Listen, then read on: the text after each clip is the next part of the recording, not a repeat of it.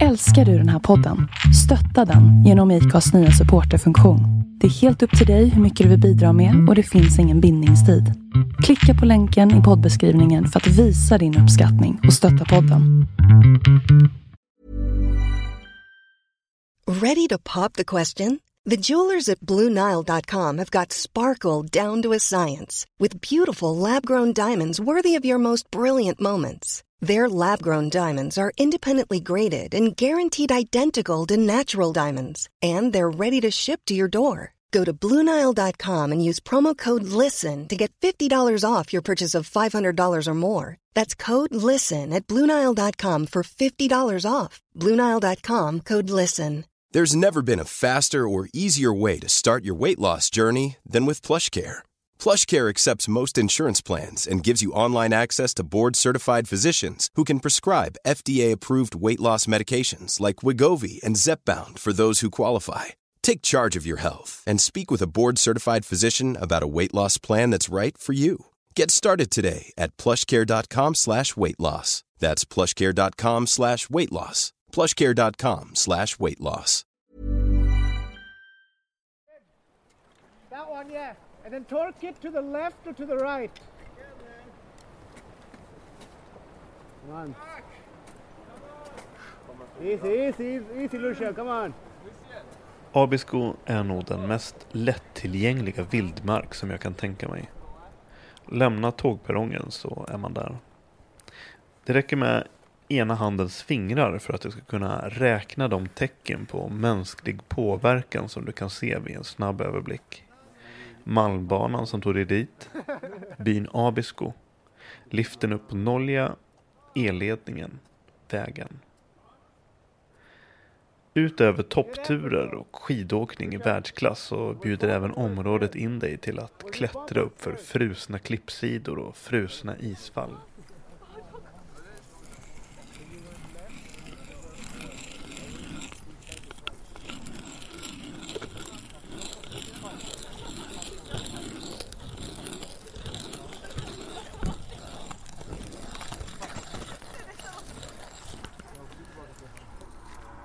En enkel isskruv håller dig tryggt säkrad längs med väggen.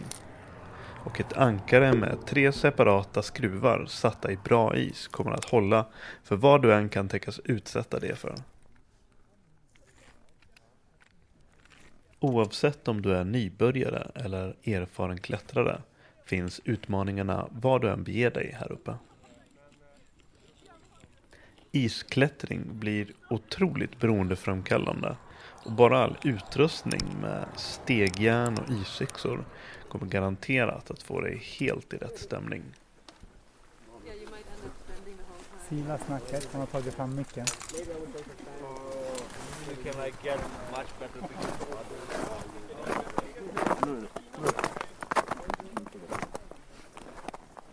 Tillsammans med STF Abisko och ett antal andra sponsorer anordnar bergsguiden Anders Bergvalls företag Arctic Guides för tredje året Abisko Ice Climbing Festival. Jag heter Magnus Ormestad och det här är podcasten Husky.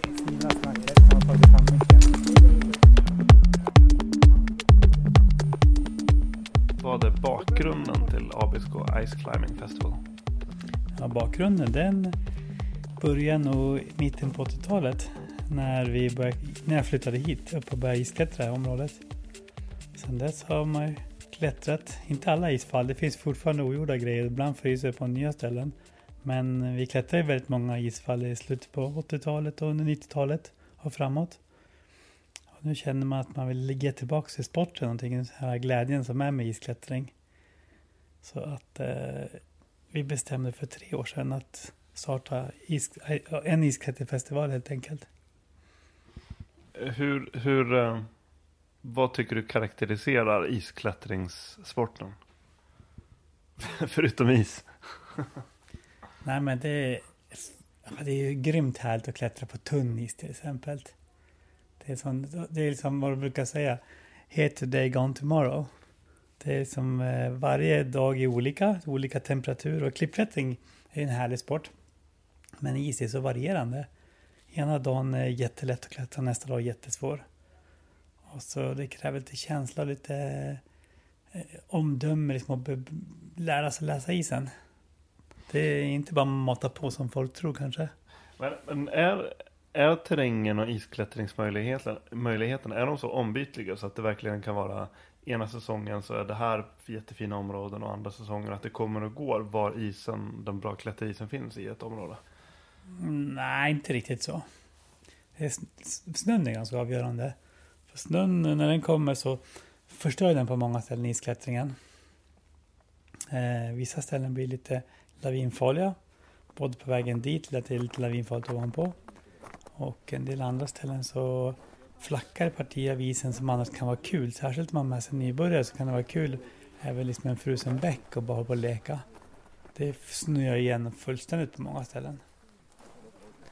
Vi utgår från STFs turiststation i Abisko och varje morgon erbjuds deltagarna ett antal olika clinics eller längre klätterturer till destinationer som det Stora Blå eller Lillpakten. Som med alla arrangemang här uppe så spelar vi helt och hållet på naturens villkor. De lite längre och mer exponerade turerna är alltid målet, men beroende på väderlek så kan planerna alltid förändras. Men i år har vi tur. Temperaturen ligger strax under nollan och vinden är lugn. En av de givna klassrummen för festivalen blir isväggen längs med kurvan. Bara fem minuters bilfärd från Abiskos till station. Du kan köpa det faktum att du klättrar 10 meter från en bilväg om man väger in den magiska utsikten över Torneträsk och Lapporten. Och det här med rusningstrafik och bilköer, det är ingenting som du kommer att lida av. Man bygger ju ankare och säkringar med isskruvar direkt in i isen. Hur, hur, hur säkert blir det? Hur, starkt, hur, starkt, hur starkt blir det? Det blir starkt. Det är en bedömningsgrej lite grann att man inte skruvar ner dålig is eller där det är mycket luftfickor där droppat där istappar och så. Men eh, det blir starkt om man gör det bra. Hur mycket förändras isen av eh, temperaturskiftningar och årstider och så? På årstider så förändras väldigt mycket. Den blir vatten emellanåt då. Va, Så, blir på, det? ja. så att, eh, men eh, temperaturskillnader är jätteviktiga. Särskilt om det har varit varmt när det blir kallare så kan det bli väldigt mycket spänningar i isen. Måste man vara försiktig.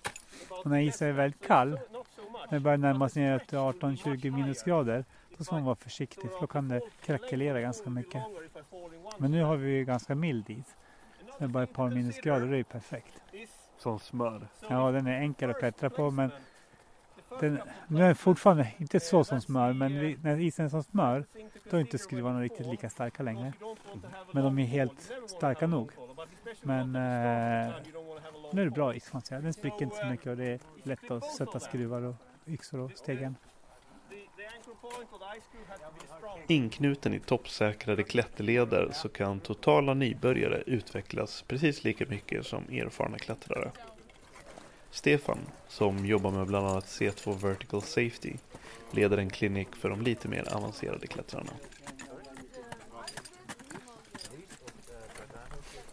Okay, guys, uh, we're going to simulate that this is a sort of uh, two or three pitch climb, and uh, we're going to. Uh, I'm going to show you how I end up at the belay. And uh, sorry, what was your name? Vegard. Vegard. Yeah. And how we, how I swap. The scenario is I do the first pitch, and then I give all the, and, and then I take up Vegard, and then he leads the second pitch. Uh, so I'm, I might go up to that big ledge there, and then you maybe can sort of lead to the top. Yeah. And I can lower you off in the in the top rope anchor if you take the top rope away. Yeah. Okay. Are you comfortable with that? Sure. Is that okay for you as well? That's okay. Yeah? You can drag it to the ambulance, yeah, it's fine. Yeah, okay. So uh, we try to do left rightish here on the ropes, and uh, you can take me on belay. De här lite mer avancerade kliniksen, Ja, vad, för vilken nivå måste man vara för att vara på dem? Man- för att man ska förstå liksom helheten så bör man ha lite repteknik från vanlig klättring. Är man som helt grön i reptekniken och aldrig klättrat någonting, då tror jag det är svårt att ta åt sig det mesta. Men eh, mycket är egentligen tekniken är ju samma för torrklippklättring. Det är bara is, stegjärn och isyxan och skruvarna som gör skillnaden.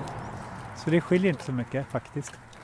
Så att även en klippklättrare kan ju ha stor glädje av metoderna. Och- Och ifall man är klättrare som mest är inomhushallar och så. Vad, vad, hur, vilken nivå ska man känna sig att man är på för att få ut någonting av sånt här? Ja, en sån här klinik så ska man ju så att man leder själv i alla fall. Inte bara toppluftsklättra. 50 meters now and I'm running out of uh, Men det man kan vara nyfiken och vara på väg åt det hållet och då kan man ju alltid snappa upp någonting. to build a beeline. And I try not to Nere på ett annat av festivalens klassrum, Abiskos Canyon, hjälper en av STFs guider en annan grupp klättrare. Hur, är det många gäster som kommer hit till Abisko för att isklättra? Ja, de flesta som kommer hit eh, just nu kommer hit för norrskenet, speciellt från andra sidan jordklotet. Mycket asiater och australiensare. Så det blir väl isklättringen lite som en bonus då med de här dagsaktiviteterna.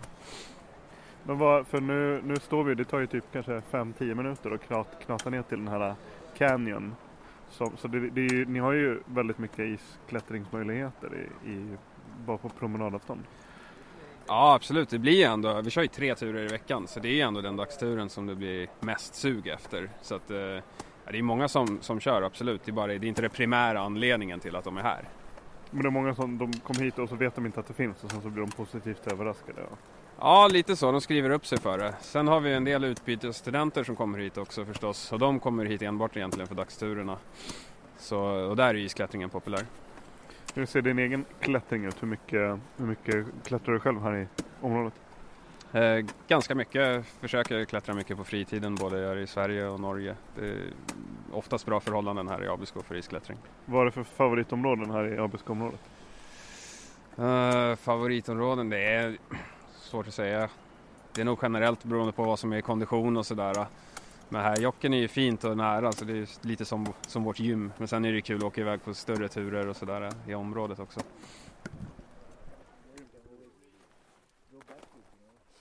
Vad är det ni vill erbjuda med den här festivalen? Vi vill erbjuda en, eh, från början tänkte inte alls tänkte vara så seriöst. Men mer så här vad säger man, get together. Ha kul tillsammans och så vill vi välkomna både nybörjare, de som aldrig har testat och bjuda in dem tillsammans med de som är duktiga. För det i år så fick vi även en, en first ascent.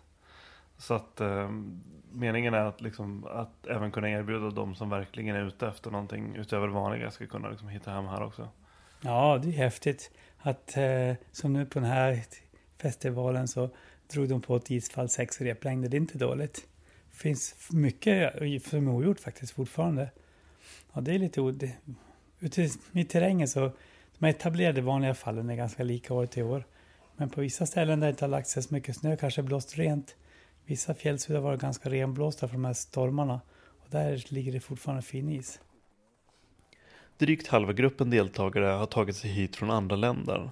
Och det finns ju sämre sätt att upptäcka ett land och ett område än att ge sig ut på långa klätterturer tillsammans med likasinnade. So who are you guys? Um, I'm Juan. And I'm Molly. And what, what, what brought you to Abisko? Um, the ice climbing festival was it was quite uh, because we didn't know it existed. We were just looking to do one more winter trip. We were really happy. We were really keen on doing mountaineering and climbing, and just looking for destinations and places to go. The climbing festival came up and thought, well, it's it's very easy. It's already all set up, so might as well go there. Um, we're not disappointed. It was, it was unbelievably good so far. Yeah, I get an email from Juan saying, Hey, would you be interested in this at all? Assuming the answer would be no. And I think I responded right away saying, Yeah, why not? I, I wasn't assuming the answer would be no. I, was just, I am going. It'd be great if you came with me. You can come if you want. yeah, exactly. I adore you. I really hope you want to come with me. So this is the first time in, in this part of Sweden? In this part of Sweden, yes. Um, we've been in not too far, but just over the Norwegian border some months ago. That's why we're looking at, at the area. We, we're really happened. Even if it was early in the season, there was good conditions. Um, so I thought, well, let's, let's look for something else around there, and Visco came up. So what are your what were your first conditions coming here? Uh, well, coming here this time, um, perfect. Um, we had uh, great weather, not too cold, cold enough to have good ice, uh, sort of quite sticky ice, really good one, um, but hot enough that you were not miserable. So, so around sort of minus one, zero, so sort of perfect ice climbing weather. Um, much different from the first time that we tried coming. Indeed. Yeah. Uh, we, we knew about Abisko because we had come nearby and we actually looked at Abisko in November and they said, There was no yeah, we- snow, we'd love no to have you, ice, but there's no snow, yeah. no ice. It's been raining for weeks. So, uh, it's really, it's really uncommon. Usually we have really good weather, but there's no ice. So We'll um, find a way back. yeah, um, eventually we made it back. Uh, so what's your what's your level? What kind of climbers are you? What's your climbing background?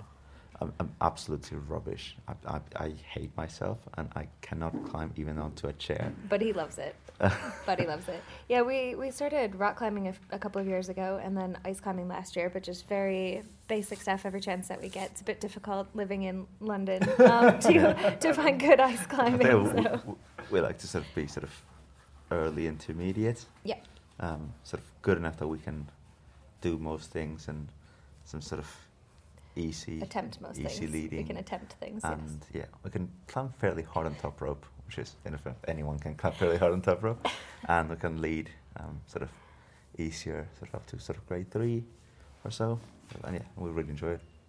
Do you do you often use it as a way of uh, like a vacation that you, you you combine traveling with climbing? Well, we, we mostly Yeah, climb. we've, we've joked about that. The number of holidays that we've talked about in the last couple of years that I've said, oh, it'd be great if we went here. And Juan's first response will be, do you think we can climb anywhere there? so there isn't really a vacation that we can plan now without having this as a, as a backup it's, it's idea. really w- we either travel to go climbing or travel to go diving. It's Just to have the option, yes. Uh, so what kind of clinics have you been participating in Well- this time at the festival? I've, I've been on tours every day. Um, I really wanted to make most of, of going out and seeing new venues and seeing new places. I'm hoping to be able to come back and sort of know where the things within my life, so we can come back Mhm. and now we know where we can sort of go by ourselves and Mhm. know what the what the grades we want to lead and, and work on are. We're doing So- clinics today, though. Yeah. Um, and on the first day, I di- I did the beginner clinic again, and then also did the belay clinic just to build my fundamental skill set. You rarely have an opportunity to have people who truly know what they're doing teaching you the skills, so don't want to suppose- I miss that suppose me, opportunity. this this is how you equalize a belay. Just I trust you too, but it's nice to have. It's nice to be in that environment and dedicated learning the technique. But it's been it's been adding to your to your toolbo- toolbox of knowledge. Let's hope so. Yeah, definitely. Definitely, yeah. It's it's been it's been generally very good having, as Molly says, someone that knows what they're doing.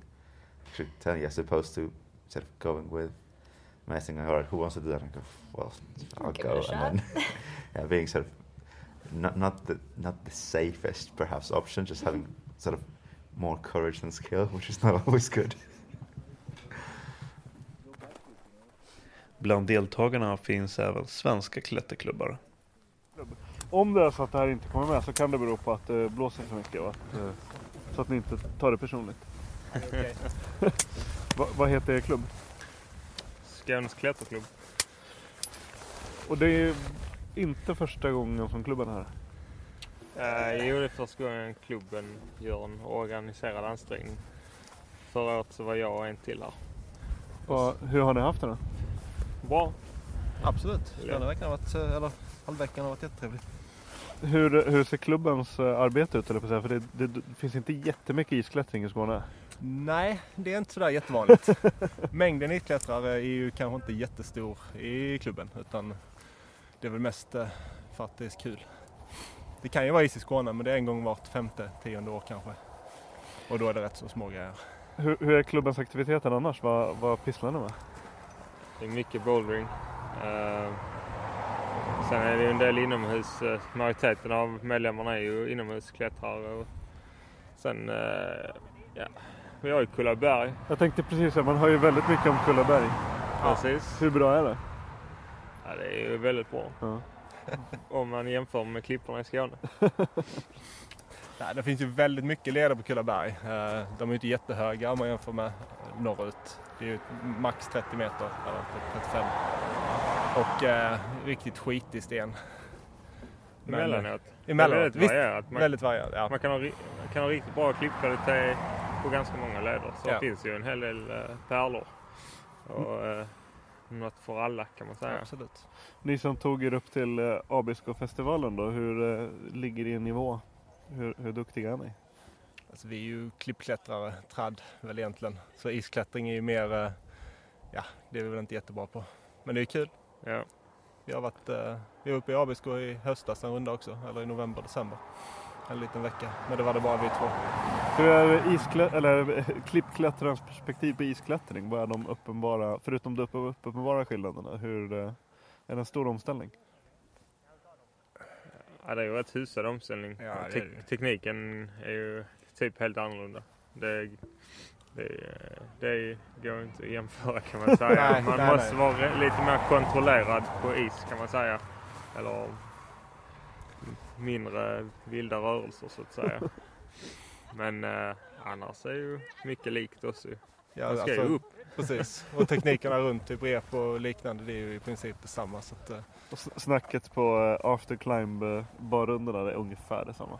Ja, det är lika mycket skitsnack. Precis. Vad heter det, era erfarenheter nu den här, det här året? Vad har ni gått för? eh, Har ni kört några turer eller har ni kört clinics? Eller vad, hur har upplägget varit?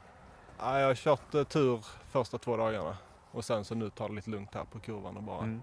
klättrar lite. Så det var Så det stora blå och lillpakt eller? Nej, det var det stora blå och sen eh, nyturen igår. Just ja, just ja. Eh, Så det var kul. Det lilla äventyret. Precis. Så det var en trevlig runda, definitivt. En för, first ascent eller? Ja, det blev en first ascent i uh, Vassivagi tror jag det var. Vassivagi. Mm.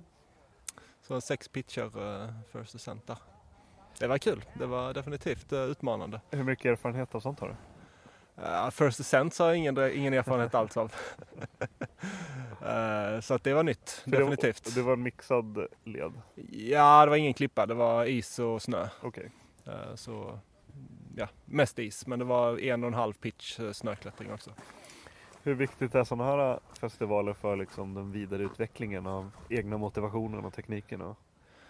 Ja, tekniken är ju, det är ju som att klättra som vanligt. Men motivationen är det ju absolut bra på. För det blir ju liksom en kul grej av det om man träffar lite nytt folk som man aldrig hade träffat annars. Så, eh, får, ja, får träffa även de som är väldigt duktiga. För det blir ändå lite motivation när man ser dem hålla på. Eh, Kolla på inspirerande bildspel på kvällarna? Ja precis. Jag menar det är en sak man kan glo på häftiga filmer på Youtube och så också men eh, det är lite roligare att se det på riktigt. Blir det, blir det dubbelt så många från eh, klätterklubben som kommer nästa vinter eller? Ja, ja man vet aldrig. Vi kommer säkert göra ett försök. Så får vi se hur många som dyker upp. Det var tjata- oväntat många faktiskt i år. Riktigt hål i huvudet det. på dem nu. Ja precis. Vi får eh, sprida ordet om hur fantastiskt kul det är. Sätta upp massa bilder överallt på väggen. Ja. Det är ju redan dry tooling hörna också så folk kan liksom... Enbart gå runt med stegen hela tiden. Precis. Det är så jobbigt på mattan bara. De är så sura. Ja, men det som är så bra är ju att eh, även folk inte har tidigare erfarenhet men vill prova på så är det ju är festivalen ett jättebra värde för dem.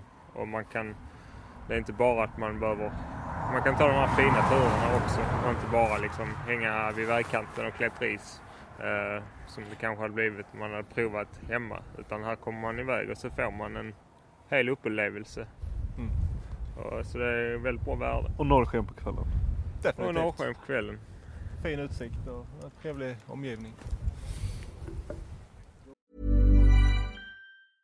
When you're ready to pop the question, the last thing you want to do is second guess the ring. At Bluenile.com, you can design a one of a kind ring with the ease and convenience of shopping online. Choose your diamond and setting. When you find the one, you'll get it delivered right to your door. Go to Bluenile.com and use promo code LISTEN to get $50 off your purchase of $500 or more. That's code LISTEN at Bluenile.com for $50 off your purchase. Bluenile.com code LISTEN. Even on a budget, quality is non-negotiable. That's why Quince is the place to score high-end essentials at 50 to 80% less than similar brands. Get your hands on buttery soft cashmere sweaters from just 60 bucks, Italian leather jackets, and so much more. And the best part about Quince, they exclusively partner with factories committed to safe, ethical, and responsible manufacturing. Elevate your style without the elevated price tag with Quince. Go to quince.com slash upgrade for free shipping and 365-day returns. Hi, I'm Daniel, founder of Pretty Litter. Cats and cat owners deserve better than any old fashioned litter. That's why I teamed up with scientists and veterinarians to create Pretty Litter. Its innovative crystal formula has superior odor control and weighs up to 80% less than clay litter. Pretty Litter even monitors health by changing colors to help detect early signs of potential illness. It's the world's smartest kitty litter. Go to prettylitter.com and use code ACAST for 20% off your first order and a free cat toy. Terms and conditions apply. See site for details. På kvällarna samlas deltagarna omkring filmvisning, föreläsningar och clinics om exempelvis utrustningsvård. Ja, jag heter Stefan Lindblom. Jag eh, har ett företag som heter Vertikalguiden. Jag jobbar nu för Petzel i Sverige och deras eh, generalagent C2 som är baserad i Uppsala. Och eh, jag är här för att hjälpa till med materiell och tips och tricks och instruera och ha kurser och clinics på Abisko och Ice Climbing Festival. Och nu sitter vi här i en liten, i en liten provisorisk bar. Nej, en provisorisk verkstad. En provisorisk verkstad. En provisorisk verkstad i en bar. I en väldigt, en, i en väldigt eh, etablerad bar. Ja, precis. Så att eh, i vanliga fall hade vi haft ett bra skruvstäd och lite grejer. Men nu har vi en lastpall och några tvingar och lite klossar som vi har skruvat fast grejer här för att vi ska kunna slipa dem. Men eh, vad, vad vi kikar på helt enkelt här det är ju hur vi hanterar eh, utrustning och hur vi, hur vi vässar och, fi, och slipar och filar utrustning. Både isskruvar och isyxor och stegjärn. Stegjärn har vi på fötterna under skorna när vi isklättrar och isyxor har vi i händerna när vi hugger. Och isskruvar skruvar vi fast oss med i, eh, säkrar vi oss med i isen undan för undan. Ehm, men... ehm, Framför oss har vi en isskruv som du håller på och filar på. Ja, precis. Och eh, den är, det är någon som har skruvat den i, eh, i sten lite grann så att den har blivit lite trubbig. Vi har fyra stycken skär här som vi eh, ska försöka vi ska försöka rädda den och göra så att den blir lite lättare. För om, det är precis som en kniv, om den blir trubbig och sånt där så är det svårt att skära med den. Och de, om de här spetsarna blir trubbiga så är det svårt att, att skruva in den i isen. En isskruv den ser ut som ett, eh, det är ett långt rör ungefär med taggar på där framme som är gängad på utsidan. Och eh, den har ju då oftast fyra stycken skär där framme. Men vad vi försöker göra det är att vi försöker bibehålla enklaste då när vi när vi filar så försöker vi, vi vi kan titta på hur eh, hur ser eh, skären ut på en, eh, iskru, en helt ny isskruv? Och så ska vi försöka jämföra och se så att vi får till rätt vinklar och så. Och ehm, det finns ju då fyra olika... Dels så tittar vi på ovansidan och så tittar vi på utsidan och insidan och så tittar vi på baksidan på de här skären och så försöker vi få dem... Skären ser ut som små hajfenor kan man säga. Som... Ja, precis. Och de sticker upp ganska aggressiva för att man ska kunna skruva in dem i isen. Eh, och eh, då, jag har då skruvat fast den mellan två träklackar, den här isskruven, som gör att jag kan rotera den så att jag kan gå till nästa skär sen när jag är färdig med, med det första skäret och, eh, och jobba på det. Eh, och eh, har man dragit dem för mycket i isen då händer det att man eh, då är de så pass eh, dåliga så de har blivit helt platta. Då får man nästan lämna in dem till en sån här is, ett issliperi som har en sån här eh, datorstyrd isskruvslip som finns på några ställen. Det finns en i Norge och en i England och några ställen i Europa. Okej, okej. Det dräller inte av sådana ställen. För jag tänkte, nej, jag tänkte, I Sverige finns det, har vi ingen sån här maskin. för jag tänkte precis fråga hur mycket av den här, eh, den här vården kan man, liksom, kan man klara av själv och hur mycket bör man... Jo, man, kan, man kan klara av ganska mycket själv faktiskt om man är försiktig med utrustningen och så. Och, eh, isyxorna kan man ju fält, eh, slipa i fält också genom att man, om man inte har någon skruvstäd så kan man lägga dem på ett speciellt sätt och låsa fast dem i knät. Här. Så att jag lägger, den här översta jag ska slipa nu och sen så, så har jag en ganska bra arbetsposition här när jag, när jag lägger den andra isyxan emot mig som stöd. Så har jag faktiskt ganska bra och det här kan jag göra om jag kommer till isfallet också. Det bästa är naturligtvis att göra det på kvällen och kolla av utrustningen så att den är vass och sånt där innan jag går vidare till nästa steg. Så att då kan jag, då kan jag faktiskt skarpa upp dem lite grann innan jag sätter igång klättra ifall jag skulle ha glömt det. Eh, Och eh, sen har vi stegjärn här också borta. Det är såna här som man, som man spänner fast under skorna. Eh, och eh, om du ska slipa dina stegjärn och inte ha tillgång till något eh, vajs. Eh, nu tappar jag jag satt och pratade på engelska här. Eh, skruvstäd. Skruvstäd. Skruvstäd. Eh, då kan du ta din isklätterdoja och så spänner du fast, du tar ur foten och så har du dojan löst och så spänner du fast ditt stegjärn på dojan och sen så sätter du dojan i knät mellan benen och sen sätter du igång och slipa eh, stegjärnen. Och, och då, eh, då har du lite bättre gynnsammare arbetsposition mot om du sitter och håller i stegjärnen i handen bara löst helt enkelt. Eh, nej men det, det, det viktiga är väl liksom, eh, sen när man kommer hem också, det är att eh, se till att det inte finns snö och is kvar i isskruvarna och att eh, man låter dem stå och torka och sådär. Kolla av som att man inte har dragit dem i sten och att de är vassa och så. För det mest irriterande som finns är när man går ut och ska sätta igång och leda och så börjar man skruva och så är isskruvarna liksom trubbiga. Går det knappt att få i dem och man kan stå i ganska illa positioner när man behöver dra sina isskruvar och då vill man ha vassa grejer liksom. Hur räknar, man antal timmar som utrustning håller eller hur, hur tänker man? Det finns ju liksom inget, inget direkt eh, så här lång tid håller den. All, all metallutrustning håller egentligen, det är liksom infinit eh, eh, så här, eh, livslängd på all metallutrustning. Så länge man inte tappar eller har sönder det. Men eh, eh, sån här eh, webbing, typ eh, bandslingor och selar och sånt här brukar man räkna fem års användning eller tio års eh, total livslängd på allting som är av nylon och motsvarande. Men metall, det kan man ju använda hur lång tid som helst egentligen. Längre än en själv förmodligen. En av föreläsarna och en av de bergsguider som kan ta med dig på lite längre klätterturer utöver det vanliga är Christer Jonsson. Anders själv tvekar inte på orden då han beskriver Christer som Sveriges främsta alpina klättrare som bland annat har soloklättrat en mängd av Europas tuffaste berg. Eh, Jag heter Christer Jonsson. Och vad gör du för någonting?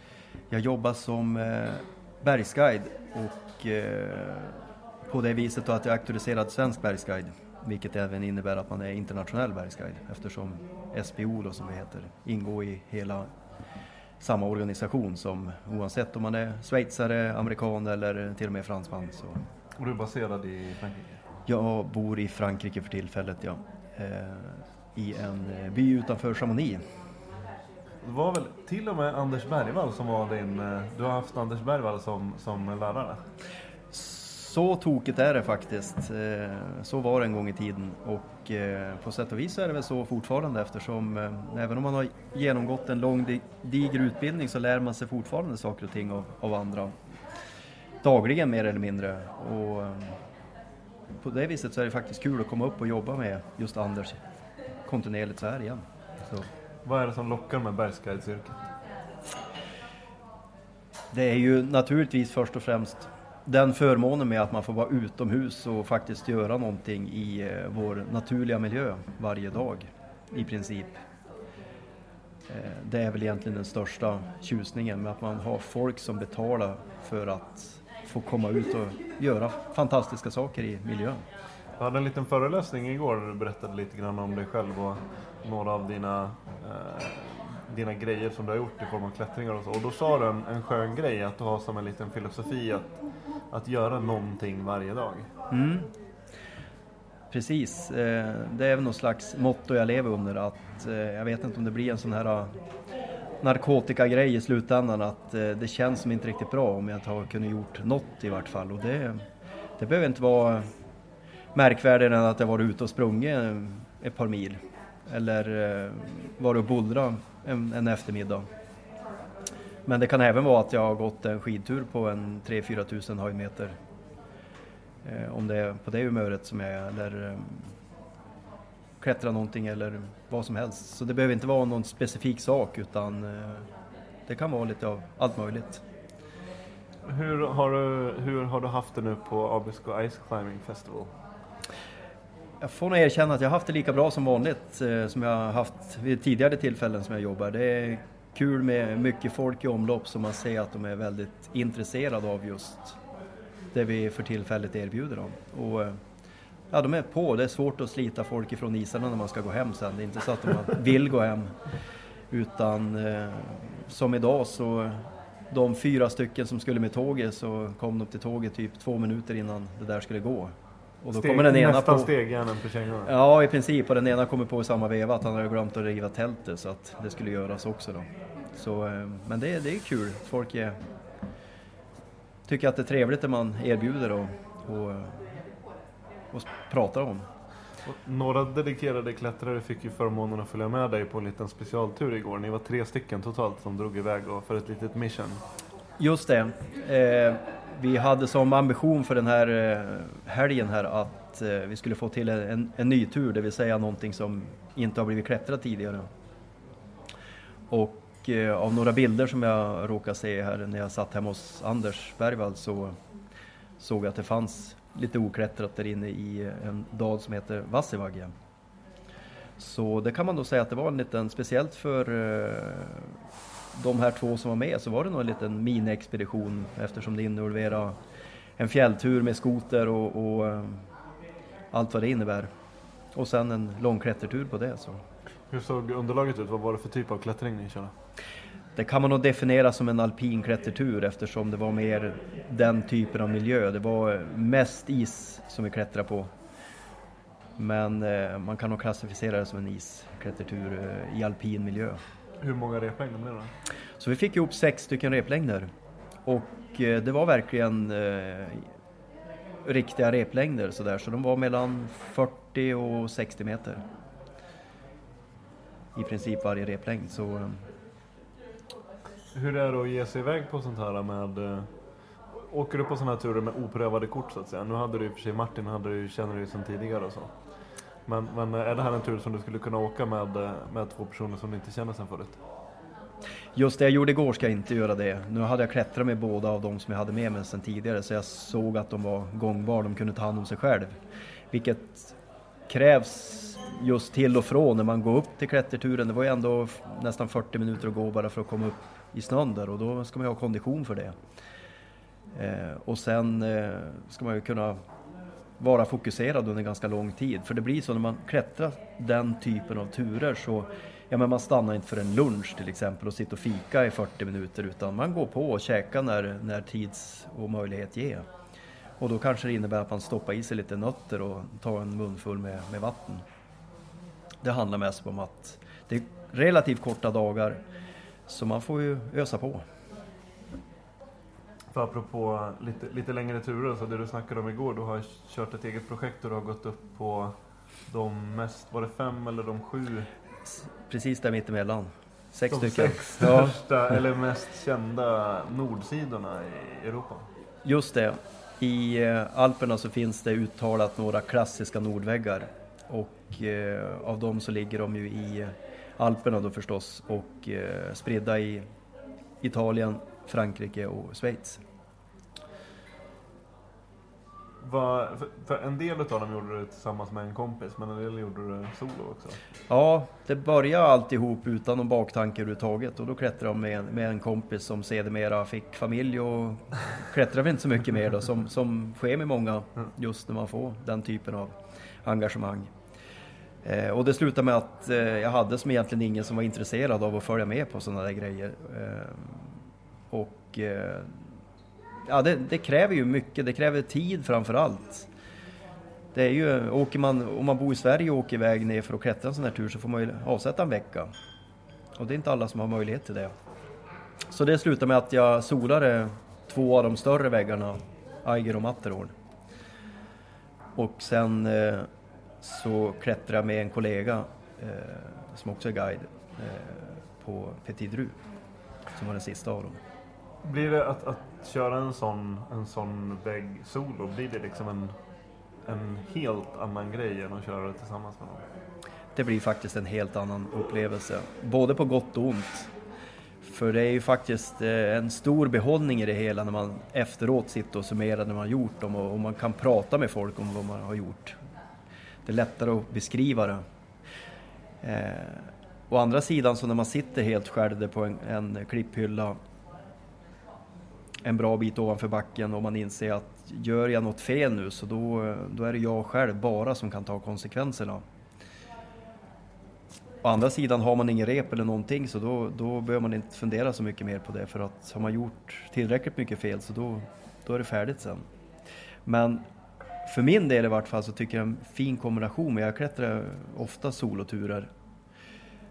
Och eh, det passar min personlighet man får vara fokuserad på ett helt annat sätt. Är det, är det svårt, för nu, du jobbar som bergsguide. Hur, är det svårt för dig att hålla balansen mellan att fokusera på dina egna upplevelser och dina egna så att säga drömmar och mål med ditt jobb där du faktiskt oftast får agera på en helt annan nivå när du, där din, din, primära syssla är att ta hand om andra. Och... Mm, det kan det faktiskt vara. Till, till viss mån så är det lite komplicerat för att först av allt så har jag skitsvårt att säga nej till jobb. Så när folk ringer och frågar om någonting de vill göra någon speciell sak, eh, vad det nu kan vara, om det är skidor eller om det är klättring eller eh, en vandringstur som, som man funderar på. Så försöker jag oftast att lösa det på något vis och kanske pressa in dem på en vecka som jag själv egentligen hade tänkt vara ledig. Eh, men jag har blivit bättre på att säga nej och kanske dirigera om det till någon annan istället som kan ta det. Men i övrigt så det är precis som du säger, ofta så blir det på en lägre nivå än om jag far ut och gör något själv. Men samtidigt så har jag ingen prestige i att en klättertur som jag gör ska, måste inte vara den svåraste utan är det en fin tur så är det fint helt enkelt. Det, det behöver inte vara en siffra som är väldigt hög på, på den turen utan om det, är, om det är en femma som står där eller om det är en sjua, det, det är inte så dramatiskt stor skillnad på så vis. Jag klättrar hellre en fin femmatur än att klättra en halvmedioker men svårare sjuatur. På så vis. Tack så jättemycket. Ja, tack själv. Trevligt. Och eh, alltid kul att vara här. Hur har årets festival varit? Jättelyckad. Väldigt trevligt. Så att säga. Och vi hade ju Fred från Frankrike, superödmjuk och fantastiskt duktig klättrare. Härligt att se klev in och, körde ett skol, skolboksexempel på Dry Tool tävlingsväggen också. Ja, han hade inga större problem. Verkligen utklassning. Visa ungefär var skåpet ska stå. Men eh, det är en ytterst professionell klättrare. Duktig. Hur kom du i kontakt med honom? Ja, det är tillsammans med Petzl, våra samarbetspartners. Så han ingår i deras team med, med klättrare. De är ja, utplockade bland de bättre förstås. Vi har ju haft eh, Petzel som de har varit med och hjälpt oss alla de här tre åren. Och Petzel är ju en tillverkare av klätterutrustning. Och av deras, utan deras stöd så hade det inte varit så lätt att göra det här. Men även C2 som är deras eh, Pets, eh, C2 är agent för Petzel i Sverige. C2 är ett företag som jobbar med eh, mycket rope access. Alltså det är hur man använder rep för att eh, kunna jobba på, på arbetsplatser. Till exempel på Globen har de gjort mycket jobb. Och eh, i vindparker kallas det va? Och alla möjliga situationer man behöver rep för säkra industriarbetare. Och så har vi även eh, Svenska Turistförening där vi har, eh, har vår bas på STF i Abisko. Perfekt utgångsläge med canyonen så nära inpå i deras tomt i stort sett med bra klättring. Och så vår egen lilla firma Arctic Guides. Och sen så har vi haft tillgång till väldigt, väldigt fin sportdryck också. Ja, vi har ju haft den bästa sportdrycken i världen. Lämmelkaffe. Helt underbart. Det, kaffe är det bäst trots allt. Man ska ju veta att de här riktigt stora alpinisterna, till exempel Tomosesen och de här hårda alpinisterna som gör stora turer i Himalaya, det är med en termoskaffe i fickan ungefär. Så det kan man inte vara utan. Se mer information om festivalen, titta på länkar och inte minst den fina festivalfilmen från Lämmelkaffe på huskypodcast.com. Fina snacket har tagit fram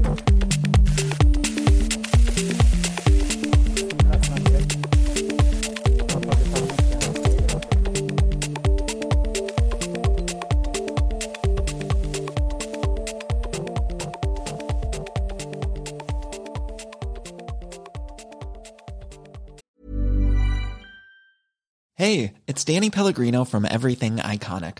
Ready to upgrade your style game without blowing your budget? Check out Quince. They've got all the good stuff shirts and polos, activewear, and fine leather goods, all at 50 to 80% less than other high end brands. And the best part? They're all about safe, ethical, and responsible manufacturing. Get that luxury vibe without the luxury price tag. Hit up quince.com slash upgrade for free shipping and 365 day returns on your next order. That's quince.com slash upgrade. Planning for your next trip? Elevate your travel style with Quince. Quince has all the jet setting essentials you'll want for your next getaway, like European linen, premium luggage options, buttery soft Italian leather bags, and so much more. And is all priced at 50 to 80% less than similar brands. Plus, Quince only works with factories that use safe and ethical manufacturing practices. Pack your bags with high-quality essentials you'll be wearing for vacations to come with Quince. Go to quince.com/pack for free shipping and 365-day returns.